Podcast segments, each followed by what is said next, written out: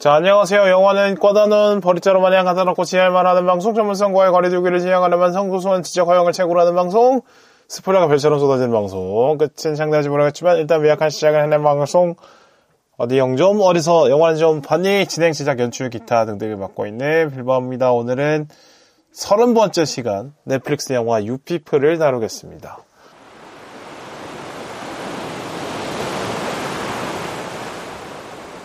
자, 어느덧 서른 번째 에피소드가 됐습니다. 이렇게 어느새 30회가 됐네요. 뭐 많이 배운 것 같습니다. 30회 동안. 약 지금 한 5개월 정도 했거든요. 8월 말부터 했으니까 5개월이 맞나요? 네, 맞네요. 이제 5개월을 넘어서 6개월 차로 가고 있습니다. 음, 영화를 보는 거 좋아하고 또 생각을 정리해서 글로 쓰는 거는 많이 했었는데 이렇게 오디오 컨텐츠로 만들기 위해서 대본으로 만들어내는 과정을 계속 이제 반복을 하다 보니까 많이 성장하고 있음을 스스로 느끼고 있습니다. 확실히 그냥 아무도 보지 않는 그런 곳에다가 글로만 정리하는 것보다는 확실히 누가 듣는다고 생각하고 이걸 또 하나의 컨텐츠로 만든다고 생각을 하니까 스스로 좀 더 내용을 더 생각하게 되고 말을 더 다듬게 되고 더 적절한 단어를 선택해야겠다는 걸로 하다 보니까 음, 시간은 좀 오래 걸리고 번거롭다라고 느끼긴 하지만 그래도 역시나 많이 성장을 하고 있는 것 같아요. 그리고 스스로 말하는 거를 듣고 또 편집하고 또, 또 다시 말하고 하다 보니까 나의 언어 습관이 뭔지 알게 되고 또 교정도 할 수 있어서 좋은 것 같습니다. 음, 처음 시작할 때만 해도 막 스스로 혼자 아무도 없는 곳에서 떠든다는 게 되게 어색하고 웃겼는데 지금은 뭐 아무렇지도 않고 또 되게 편한 느낌도 들어서 역시나 무언가를 음, 꾸준히 해야 뭔가 달라지고 또 결과를 얻을 수 있구나. 모든 것은 익숙해지는구나. 라는 또 진리를 한번 깨닫게 또 됩니다. 또 꾸준히 또 결과를 보고 있고 좋아지고 있다고 생각을 해서 상당히 뿌듯하게 생각을 하고 있습니다. 지금으로서는 뭐 구독자 수도 뭐 조금씩 조금씩 늘고 있고 뭐 좋아요 눌러주시는 분들도 조금 조금씩 늘고 있고 또 에피소드 평균 소비율이라고 있거든요. 그 창작자 페이지에 가면 그걸 볼 수 있는데 어떻게 보면 제일 뿌듯한 지표는 그거 같아요. 창작자로서 에피소드 소비율이 이제 뭐 90%, 80% 이상 되면 거의 다 제가 하는 말을 이제 다 들어주신다는 건데 청취자분들께서 그게 제일 좀 뿌듯하지 않나 생각을 합니다. 부족함이 많은데도 불구하고 다른 게 보고 들을 게 많은 이 세상에서 저의 이야기에 뭐 최소 20분, 30분, 뭐 많게는 1시간까지 들어주신다는 생각을 하니까 되게 뿌듯하고 감사하고 그렇습니다. 아, 이분이도 자기 나온 에피소드의 결과물을 제가 좀 알려주고 있는데, 음, 그런 부분이 이제 성장이 있다는 걸 알려주고 있거든요. 되게 뿌듯해하고 있다는 걸 네, 말씀을 드립니다. 전해드려요.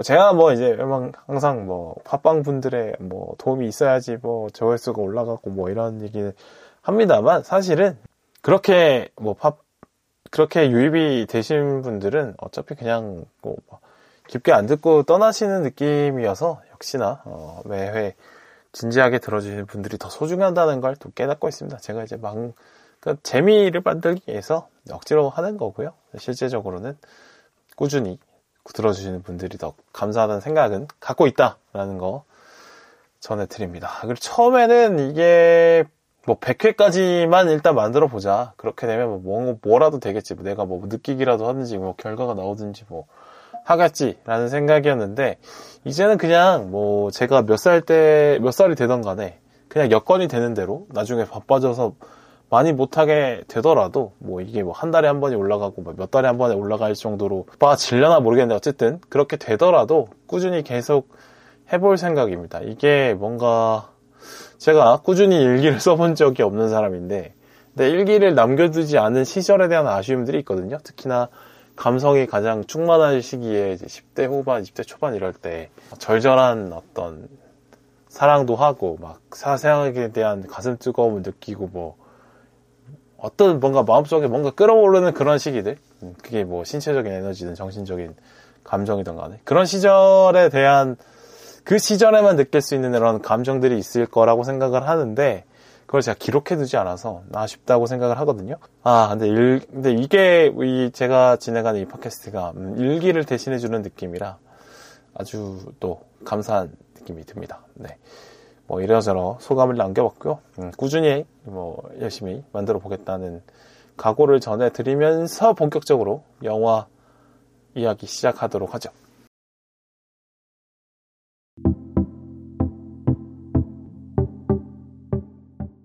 자, 오늘 다룰 영화는 넷플릭스 오리지널 영화 You People이고요. 어, 최근 공개됐습니다. 어, 이 영화는 이제 유대인 백인 남성과 무슬림 흑인 여성의 결혼 이야기예요. 원래 넷플릭스 오리지널 2019년에 나온 결혼 이야기도 있죠. 그 스칼렛 요한슨이 나오는 그것도 이제 곧 제 고등학교 여자친구들과 다룰 예정이니까 기대를 해주시길 바라고 어쨌든 간에 자 이 영화는 음, 유대인 백인 남성과 무슬림 흑인 여성의 결혼 이야기다. 주연은 조나 힐과 로렌 런던이 맡았고요. 조나 힐은 뭐 얼굴 보면 아실 거예요. 그 머니볼의 약간 sabermetrics 담당 직원으로 나왔던 여러 가지 다른 역할에도 재미있는 역할도 많이 나왔고요. 어쨌든 조나 힐과 로렌 런던이 이제 결혼 당사자 커플이고요. 그리고 그 둘의 어, 시어머니 될 사람 셸리 코엔 역할로는 줄리아 루이 드라이퍼스. 저는 이 배우 처음 봤는데 되게 legendary한 그 stand-up 코미디언이라고 하더라고요. 또 에디 머피가 이제 장인어른 될 사람으로 나옵니다. 이제 LA라는 도시를 배경으로 두 남녀가 결혼에 이르는 과정을 다루고 있는데요. 뭐 저는 개인적으로 이런 소재 상당히 좋아합니다. 미국 사회의 어떤 인종적인 갈등, 편견 이런 데 좀 관심이 많은 편이에요. 뭔가 미국 사회에서 겪은 사회적 문제들이 우리 사회에 또 들어오기 때문에 미국 사회에서 어떻게 해결이 됐는지가 또 우리 사회에 영향을 많이 미치기도 하잖아요. 관심을 많이 갖는 편이고요. 음, 한국과는 다른 어떤 다양한 배경의 사람들이 섞여 살아가는 게 어떤 느낌인지 너무 궁금하고 또 제가 뭐 말씀드린 것 같은데 제 10대 시절 영웅이 마틴 루터킹 목사이기 때문에 아 그래요. 제 취향이 어릴 때부터 좀 확고했던 것 같아요. 이렇게 언더독에 꽂혀 있습니다. 항상 비주류의 마음이 가요. 네, 그런 것 같아요. 뭐 농구도 사실 축구와 야구에 비해서 약간 비주류기 때문에 약간 좋아하고 뭐 롯데자이언츠도 약간 비주류 아니 그 못하는 팀이어서 좀 좋아하고 이런 거 있는 것 같습니다. 어쨌든 간에 마틴 루터 킹 목사를 그 자서전을 좀 꽤나 많이 봤었던 기억이 나요. 네. 뭐 근데 그분에 대한 추문들을 나중에 좀 듣긴 해서 지금은 사실 뭐 그렇게 좋아하진 않습니다. 뭐 그렇다고요. 네.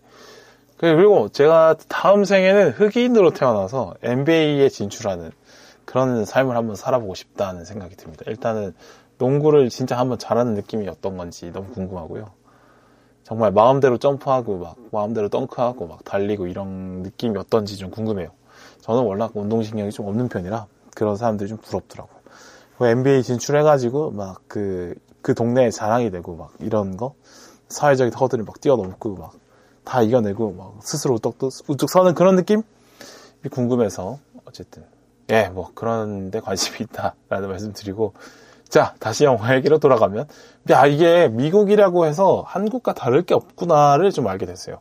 그러니까 미국의 결혼도 결국에는 개인 대 개인의 그 결합이 아니라 가족과 가족과의 만남인 건 똑같더라고요. 네. 그리고 집안 어른들의 시선에 눈치를 봐야 된다는 것도 솔직히 똑같아요. 물론 당연히 정도의 차이는 있겠죠. 한국과.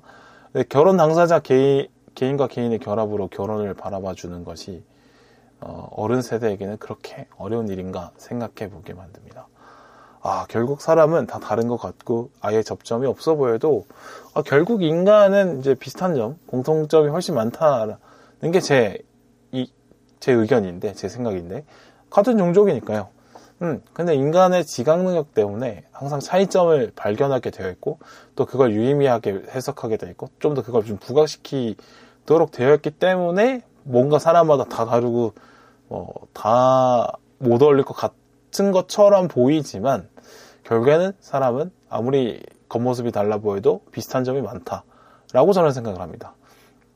그러니까 사람끼리도 결국엔 만나보면은 비슷비슷하고, 그 다음에 사회의 모습들도 결국에는 한국 사회, 미국 사회, 뭐 프랑스 사회, 영국 사회, 뭐 일본 사회, 중국 사회 다 다른 것 같이 보여도 그것이 뭐 정도의 차이가 있을 뿐이지 그것을 뭐 겉모습이 다를 뿐이지 그걸 깨고 들어가서 비슷함을 확인하기에 충분한 시간이 주어진다면 음, 공통점을 확인할 수 있을 것이다 라는 게 제 생각입니다.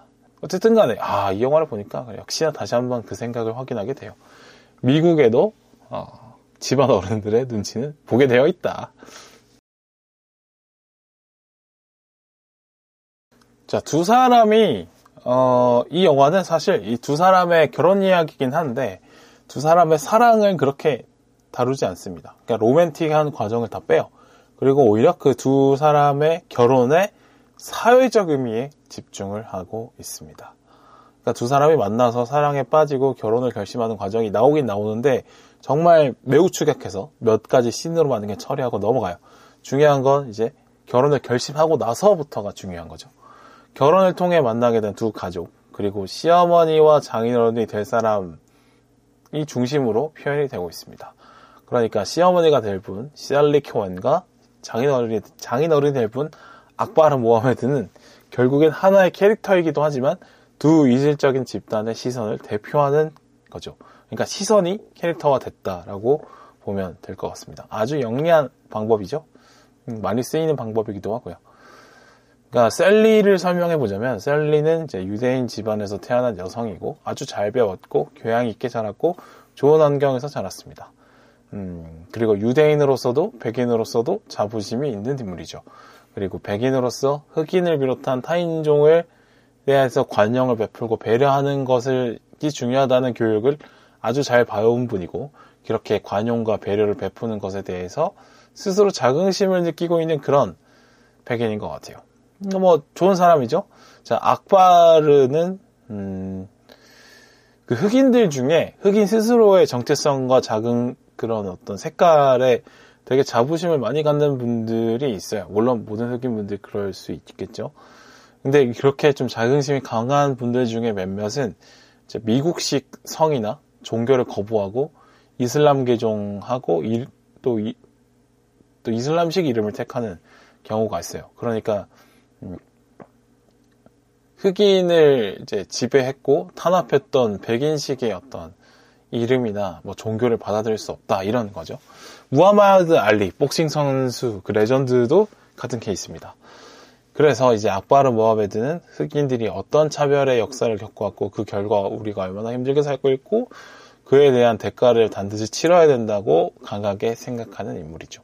두 인물 모두 스스로 속한 인종적 집단에 대해서 강한 자긍심, 자부심을 느끼고 있는 것은 맞지만 그렇다고 해서 자기 스스로가 대놓고 다른 집단을 무시하거나 공격해서는 안 된다는 자세는 공통적으로 공유하고 있습니다. 그리고 뒤에는 나중에 또 좀 설명을 드리죠. 자, 그리고 제가 재밌게 본 점이 그냥 백인이 아니라 유대인이라는 설정이에요. 그러니까 백인 중에서도 수많은 편견과 어, 협 어, 편견에 많이 시달려 왔던 집단이죠. 스스로 이제 역사의 피해자라고 생각을 하는 뭐 실제로 피해를 많이 본 적도 있고요. 그냥 앵글로색슨 뭐 게르만 계열의 그러니까 백인 중에 가장 많은 다수에 속하는 그런 백인을 표현한 것이 아니라는 점이 또 다른 어떤 묘한 긴장감, 색다른 느낌을 줘요. 그러니까 경제적으로는 상류층인데 유대인들이 인종적으로는 백인들 사이에서도 묘한 차별을 받는 그런 설정인 거죠. 근데 또 어, 유대인들은 특히나 또 자기들끼리의 뭉치는 어떤 그런 문화도 상당히 강하다는 거 그런 게 있죠. 음, 그러니까 같은 소수자 근데 보면 이제 유대인도 어, 이 미국 사회의 전체적인 구성에서 봤을 때는 소수자고 흑인도 소수자인데 연대하려는 자세로 서로를 접근하지 않는다는 점이 아주 좀 재밌게 보일 부분인 것 같아요. 이런 걸 볼 때 인종적인 시선이나 편견 해소는 결과적으로 또 인종 간의 구분이 겉모습으로는 없어질 정도로 혼혈이 다 되어야 되나? 그래야지 이제 인종적인 편견은 사라지나? 하는 생각이 들더라고요. 아마 그럴 것 같아요. 근데 인간은 또 겉모습에 많은 어떤 지배를 받고 시각적인 정보를 중요로 하고 또 차이점을 강조를 하는 게 또 인간의 특성이긴 하니까요. 또 한편으로는 또 그런 인종적 구분이 없어지면 또 다른 어떤 차별할 만한 기준을 또 만들어서 또 스스로를 구분하고 차별을 할 것 같기도 해요. 그것 역시나 인간의 속성인 것도 같고요. 어렵습니다. 네. 갈등은 계속 되는 거죠. 음. 그러니까 재밌는 또 하나 재밌는 점은 이제 미국도 역시 똑같다고 어른들에게 잘 보여야 되고 어, 른들은 아이들에게 애들에게 잔소리하고 상당히 편견의 시선으로 바라본다는 점이죠. 그러니까 애들을 사랑하고 챙기는 마음에서 그런 마음이라는 명분 하에서 음, 그러니까 자녀 자녀의 결혼 대상자 역시 존중해야 될 어른인데 존중하지 못하고 그냥 사회적 편견이나 어떤 나쁜 시선을 통해서 바라보고 어, 예의 없게 설을 넘는 경우들이 꽤 있다. 어, 사실 그렇게 보면 뭐 우리나라에서도 보면 음, 이른바 아랫사람이 윗사람에게 선을 넘는 경우는 뭐 많이 없는데 윗사람들이 아랫사람에게 선을 넘고 인격을 무시하고 기분 나쁜 말하고 이런 게 되게 많은데 그냥 어른이니까 라는 말로 많이 넘어가긴 하죠. 네. 어쨌든 간에. 자, 이 영화가 재밌는 점은 이 주요 인물의 4명의 관계를 세분화해서 갈등을 보여주고 그걸 또 갈등이 쌓여가는 과정을 보여주고 또 이렇게 팍 폭발시켰다가 해소하면서 이야기를 마무리하는 그런 건데 자, 이, 이 영화에서 주로 나눠지는 관계는 세 개예요. 그러니까 예비 사위와 예비 장인의 관계. 그리고 예비 며느리와 예비 시어머니의 관계. 그리고 예비 시어머니와 예비 장인과의 관계죠. 그리고 뭐 기타 뭐 주변인들끼리의 어떤 시각차도 보여주긴 합니다. 근데 메인은 이제 그 세 개죠. 자, 첫 번째로 설명을 해볼 관계는 예비 사위와 예비 장인의 관계예요. 어, 흑인 장인어른이 백인 사회를 어떻게 차별하는가를 보여줘요. 그러니까 흑인도 백인을 차별을 한다는 거죠. 흑인이 흑인이 백인보다 다수에 있는 다수에 놓여지는 공간에서는 차별을 한다는 겁니다. 그러니까 악바르가 에즈라를 음, 굳이 흑인 동네에 있는 미용실에 데리고 가서 머리를 자르게 해요. 그러니까 그 동네에서 에즈라가 그러니까 남자 주인공이 농구 바지와 후드티를 입고 앉아 있으니까 그 동네 흑인들이 시비를 겁니다. 야, 너 백인인데 왜 후드티 입고 농구 바지 입고 있냐? 너는 벗어라. 흑인 백인이니까 입지 마라. 이런 어떤 썩 죽이는 거를 하는데, 근데 그 흑인 어른이 당연하다는 듯이 또 이야기하고 있어요. 그걸 약간 조롱하기도 하죠. 왜 그거에 애들이 쪼냐고. 또 뭐, 백인이 당연히 못할 거라고 생각하는 농구를 굳이 시켜요. 그 길거리 농구장에 가서. 그래서 농구를 못하는 모습을 찍어가지고 친구들과 공유하려는 생각이었던 것 같아요. 근데 당, 네, 반대로 에즈라는 농구를 잘하는 사람이어서 그 흑인 어른, 흑인 장인 어른이 백인 사회를 기죽이려는 시도가 실패하죠. 또 웃긴 게 또 친구들끼리 총각 파티 가는 문화가 미국에는 있잖아요. 근데 거기 굳이 따라가서 너 왜 이렇게 더럽게 노냐? 왜 술을 그렇게 많이 먹냐? 뭐 마약하냐? 막 이러면서 친구들끼리 놀러 간 시, 자리에 쫓아가서 그거를 방해하고 굳이 단점을 찾아, 찾아내려고 하는 거죠. 그러니까 이 흑인 장인어른은 백인 예비사위와의 결혼이 파토가 났으면 좋겠다라고는 내심 생각하는 것 같아요. 거기서 이제 갈등이 폭발을 하죠. 이런 과정들이 여러 가지 나오는데 이제 나중에는 에즈라가 그 악바라에게 저는 이제 그 내가 사랑하는 사람의 아버지니까 최대한 예의 바르게 했고 좋은 모습만 보여주려고 했고 어떤 말을 하면 들으려고 했는데 계속 있다 보니까 너무 나한테 예의 없다. 배려를 하지 않는다. 화난다. 라는 걸 결국엔 폭발을 시켜요. 나중에 이제 예비 며느리도 예비 시어머니에게 이렇게 얘기를 하긴 합니다. 자, 예비 며느리와 예비 시어머니의 관계도 보여주는데, 영화에서. 뭐, 흑인 여성들에 대한 머리의 생각. 왜 원래, 원래 머리가 곱슬거리는데 왜 펴고 다녀? 이런 질문을 한다든지. 아니면은 굳이 불편한데 같이 마사지 받으면서 친하게 지내자면서 막 바사시 샵에 데리고 가기도 하고, 흑인 여성들끼리 모이는 여행에 굳이 따라가서 친해지려고 막 해요. 장인과 사이의 관계와는 다르게 여기서는 어, 너무 그 상대방과의 속, 거리를 좁히는 속도를 생각하지 않고 일방적으로 다가서는 것도 문제라는 걸 또 보여줍니다. 그러니까 여자 대 여자, 사람 대 사람이 아니라 흑인 여성을 흑인 여성을 대하는 태도, 그러니까 인종적으로도 소수, 성격으로도 소수인 그런 사람을 어떻게 대하는 태도를 배워서 하는 그 태도 또 잘못됐다라고 지적을 하는 거죠. 그 사람으로 보는 게 아니고 그 사람의 배경으로 보는 게 아니라 사람 대 사람으로 봐야 되는데 어디서 배운 어떤 자세로 그걸 대하고 있다라는 거죠. 그것에 대해서 폭발하게 돼요. 나는 여자 주인공이 예비 시어머니가 될 분에게 아, 나는 사람 대 사람으로 당신과 친해지기를 원하는데 당신은 나를 그냥 흑인 여성으로 대하는 것 같더라. 그 시각이 나는 잘못됐다고 생각한다. 이렇게 폭발을 시킵니다. 아, 근데 여기서 좀 한국에서 불가능한 장면들이죠. 어떻게 사회 될 사람이 장인어른에게 장인어른 될 사람에게 막 이러, 이렇게 하는 건 나한테 되게 예의 없다, 버릇 없다, 예의 없다, 무례하다라는 평가는 사실 우리나라 사회에서는 윗사람이 아랫사람한테만 가능하잖아요. 근데 미국에서는 아랫사람이 윗사람에게도 당신 예의 없다, 무례하다라고 말할 수 있는 거예요. 아, 이거 너무 부럽더라고요. 우리나라도 뭐 곧 이제 어른들에게 어, 아랫사람이 어, 선 넘는 것 같으시네요. 선 넘지 마시죠. 라고 말할 수 있는 날이 오겠죠. 네. 그런 게 아주 신기했다라는 말씀 전해드리고, 음, 예비 시어머니와 예비 장인과의 또 갈등도 있어요. 자, 이, 이 두 집안이 상견례를 합니다. 미국에도 상견례가 있더라고요. 거기서 아무래도 서로의 인종적 편견이 드러나게 되는데, 그 인종적 편견이 대화 주제로 올라올 때마다 그걸 모모하려는 결혼 당사자 커플의 노력도 아주 재밌는 포인트이긴 해요. 자, 이런 말들 하죠. 백인은, 백인이 흑인에 대해서 갖고 있는 편견들. 게을러서 성공하지 못한다. 반대로 흑인이 백인에게 갖고 있는 편견들. 사회적인 계층, 좋은 직업을 세습한 거지 노력을 안 한다. 고생을 해본 적이 없다. 음, 이런 얘기를 하죠. 굶어본 적이 있냐 이런 얘기 합니다. 또 거기에 또 발끈해서 백인 이제 시아버지 될 사람은 어, 나 고생했다. 시골에서 힘들었다. 뭐냐. 나도 힘들었다. 이런 얘기도 하고, 그렇죠. 또 재밌는 점은 이제 유대인은 홀로코스트로 핍박을 받았고 흑인은 노예제로 핍박을 받고 했는데 어떻게 보면 공통점이 있는 거 아니냐 이런 얘기를 합니다. 흑인 가족 입장에서는 아 뭐 백인인 당신들이 무슨 당신들 우리 노예로 쓴 사람들 중에 한 명 아니냐 그런 얘기할 자격 없다 또 얘기를 하기도 하고 또 웃기면 아 성경에 성경 안 봤냐 역사에서 가장 첫 번째 등장한 노예가 유대인이다 이러면서 막 투격튀격합니다. 그러니까 이 집안들 자체도 아직까지 편견으로 상대방을 대하고 있다는 거죠.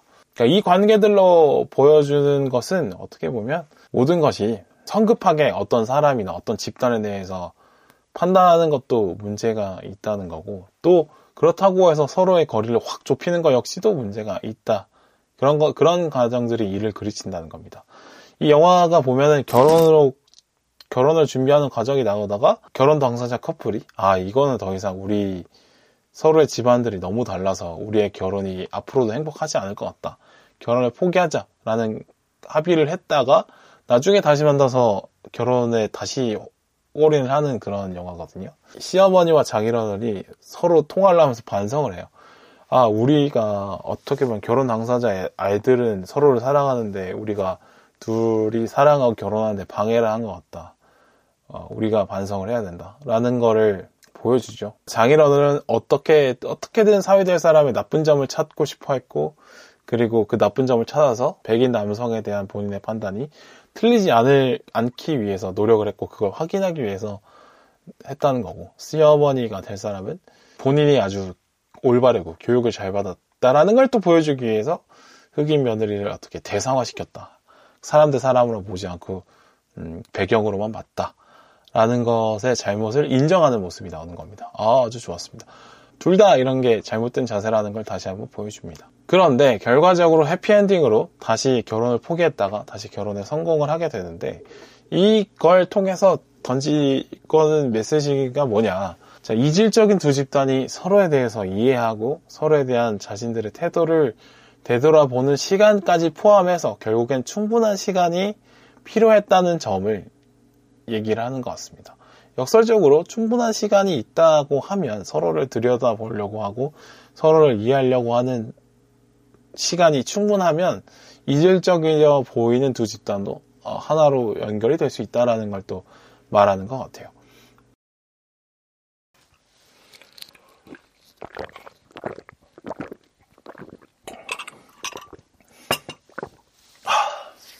자, 이 영화에서 아주 눈여겨볼 지점 중에 하나가, 음, 겉으로 대놓고 편견을 이야기하는 것에 대해서, 어, 부담을 느끼도록 이 사회의 분위기가 조성이 되어 있다는 겁니다. 영화 속에 등장하는 인물들이 서로 인종적인 편견, 계급적인 편견을 갖고 자신이 속하지 않은 집단에 대해서 이렇게 생각들을 하고 있지만 그런 발언은 꺼내는 것을 매우 조심하는 모습들을 보여줘요. 저는 이런 모습이 아주 권장할 만하다 이렇게 생각을 합니다. 물론 저는 저도 사람 속까지 모든 사람의 생각이 깔끔하고 정의롭고 다듬어져 있고 밖으로 꺼내도 아무런 비판을 받지 않은 그런 생각들이 있을 거라고 생각하지 않아요. 당연히 사람 속에는 별별한 이상한 특이한 생각들, 솔직한 생각들이 많이 꽉꽉 차 있을 수밖에 없고 그래야 된다고 저는 생각합니다. 하지만 이게 다른 사람, 다른 집단에 대한 공격이 될 수 있다는 생각을 하게 됐을 때는 이런 생각을 밖으로 꺼내낼 때 조심해야 되고 부담을 느끼도록 사회적인 분위기가 조성되어 있는 것은 매우 바람직한 일이라고 생각을 해요. 이건 미국 사회에서 당연히 인종적인 편견, 계급적인 편견들 때문에 수많은 다툼이 있었고 억울한 희생자들이 많았고 그런 어떤 역사의 결과물인 거죠. 인종차별로 인해서 수많은 폭력과 사회적인 불만들이 있었기 때문에 이런 결과로 서로 조심하는 태도가 만들어진 거겠죠. 본인이 생각이 어떻게 하든 간에 그걸 밖으로 꺼낼 때는 한번 생각을 해, 하고 꺼내는 것이 당연히 음, 어른으로서 당연히 해야 될 자세인데 미국 사회에서는 그런 것들이 아주 잘 정착이 되어 있는 것 같아서 좋았습니다. 근데 우리나라 사회에서는 사실 자기가 뭐 권력이 있거나 아니면 뭐 손윗 사람이거나 이러면은 그 아랫사람에게 자신의 생각을 여과 없이 불편한 생각, 불편할지도 모르는데 그냥 나름 솔직할 한다 치고 본인만 솔직할 수 있는 상황인데도 불구하고 이렇게 막 뱉는 경우들이 많이 있죠. 그래서 수많은 어, 이번 설에도 어, 고모, 이모, 삼촌들이 많은 조카들에게 상처를 준 거겠죠. 미국에서는 그만큼 이렇게 어, 이른바 PC라고 하죠. 어, PC적인 자세들이 좀 많이 권장이 되고 있다. 그리고 이게 요즘 우리나라에서 이슈가 되는 것이 미국에서 생산되는 컨텐츠들 중에 PC주의가 많이 들어있는 것에 대한 어떤 우리나라 관객들이 피로를 호소하는 경우나 아니면 강한 비판을 하는 경우들이 있습니다. 충분히 뭐 이해할 만하다라고 생각합니다. 우리나라에서는 이게 인종적인 구분이 없기 때문에 당연히 PC에 대한 추구의 방법이나 그 강도나 이런 것들이 저렇게까지 해야 돼? 저게 맞아? 라고 생각할 만합니다. 우리나라에서는 당연히 없는 일이잖아요. 우리나라에서는 대부분이 동양인이고 그렇죠. 피부색도 비슷하고 검은 머리니까요. 그러니까 그 PC를 추구하는 방식이 너무 기계적이야. 아니면 여기선 저렇고 여기선 이렇지 않고 일관적이지 않아. 아니고 이거 합리적인 게 맞아? 라고 비판을 하는 거죠. 그럴 수 있죠. 그러나 우리 사회의 시선, 우리 사회 입장에서 미국 사회 행동이 잘못됐다, 그러다라고 판단하는 건 당연히 부적절할 수밖에 없습니다. 반대 입장에서도 미국 사람이 우리나라 사회의 문제에 대해서 함부로 얘기하면 당연히 틀렸, 틀릴 가능성이 높고 또 기분도 나쁘잖아요. 그죠? 그러니까 결국엔 장님 코끼리밖에, 코끼, 장님 코끼리 다리 만지기밖에 안 될 수 있다라고 생각을 합니다. 그래서, 아, 그만큼 미국에는 인종적인 구분과 그것으로 야기되는 사회적 문제들이 꽤나 있기 때문에 그만큼 좀 어떻게 보면 과하고 맹목적이고 답답할 정도로 PC를 추구하는구나. 그게 사회적 정신이구나. 미국에서는. 그걸 이해, 그 배경을 우리가 또 이해해 볼 필요는 있다. 이런 말씀 드리고요. 소수자로서 차별을 당했다고 느끼는 사람에게 가서 너는 왜 이렇게 이성적이지 못하니? 합리적이지 못하니? 라고 얘기하는 것보다는 먼저 공감을 하고, 공감을 하는 게 먼저고, 그 다음에 설득이 필요한 건데, 음, 벌써부터 뭐, 공감을 하지 않고, 그냥 뭐 비판부터 먼저 하는 것은 효율적이지 않은 태도에 있지 않을까 하는 생각을 합니다. 모든 사회적인 시선, 사회적인 어떤 변화는 물 흐르듯이 자연스러운 건 없다고 생각을 해요. 점진적으로 바뀌어 가는 거고 그 과정 속에서 삐걱대는 소리는 계속 나게 되어 있는 것 같습니다. 그래서 뭐 그런 거겠죠. 미국에서 어 지금의 어떤 PC주의에 대한 반발도 있고 우리나라에서도 반발도 있긴 한데 그런 삐걱대는 소리가 계속 날 거고 그러면서도 어느 정도 뭐 합리적인 수준, 절충되는 과정적으로 어느 정도 PC주의가 자리를 잡겠죠. 네, 그렇게 될 거라고 믿습니다. 자, 마지막으로 이 영화에 대해서 할 얘기가 있다면 해피엔딩으로 끝났다는 점이에요. 사실 그냥 뭐 환상적인 엔딩에 가깝죠. 파 음악이 흐르는 그리고 화려한 조명과 인테리어가 있는 클럽에서 결혼식을 하는데 이제 유대인 가족과 흑인 집안 함께 어울리면서 그렇게 춤춘다고 갑자기 이런 뭐라 약간 인도 영화식 결말 같기도 하고 뭐 디즈니 뮤지컬 영화 같은 결말 같기도 한데 사실 뭐 현실적이진 않죠. 맞습니다. 그런데 어, 저는 이게 잘한 선택이라고 생각해요. 그러니까 이 영화는 전하고자 하는 메시지가 충분히 있잖아요. 그러니까 서로의 이질적인 부분을 오랜 시간과 오랜 시간을 갖고 천천히 열린 마음으로 이해하려고 하면 결과적으로 우리가 모두 이해할 수 있다라는 건데 그런 메시지인데 그런 메시지를 줘놓고 갑자기 배드엔딩으로 끊는다? 그럼 메시지 지금까지 그러면은 뭐, 뭐, 뭘 얘기한 거야? 이렇게 되는 거죠. 음. 전하고자 하는 메시지의 효과를 높이기 위해서. 그러니까 이 영화를 통해서 메시지를 받고 그 메시지가 마음에 들었던 관객이 이제 영화가 끝나고 현실에 나가서 이 메시지대로 작은 변화라도 만들려면 이 변화의 결과가 해피엔딩이다. 어, 효율적일 것이다. 라는 암시는 당연히 줘야 되는 거 아닐까 싶습니다. 배드엔딩으로 어떤 비판을 하는 목적이라고 하면 배드엔딩이 효과적일 수도 있겠지만 이거는 어, 비판을 넘어서서 약간 권유 쪽에 가까운 메시지이기 때문에 당연히 해피엔딩으로 했어야 되는 게 맞지 않나 하는 생각을 합니다. 자 이렇게 영화에 대해서 이런저런 이야기 해봤고요. 조금씩 늘어나는 구독자 수와 에피소드 소비율 이런 거 너무 감사하다는 말씀 다시 한번 드리면서 추운 겨울에 감기 조심하시고 따뜻한 잠자리 되시길 바라겠습니다. 다음 에피소드에 뵙겠습니다. 감사합니다.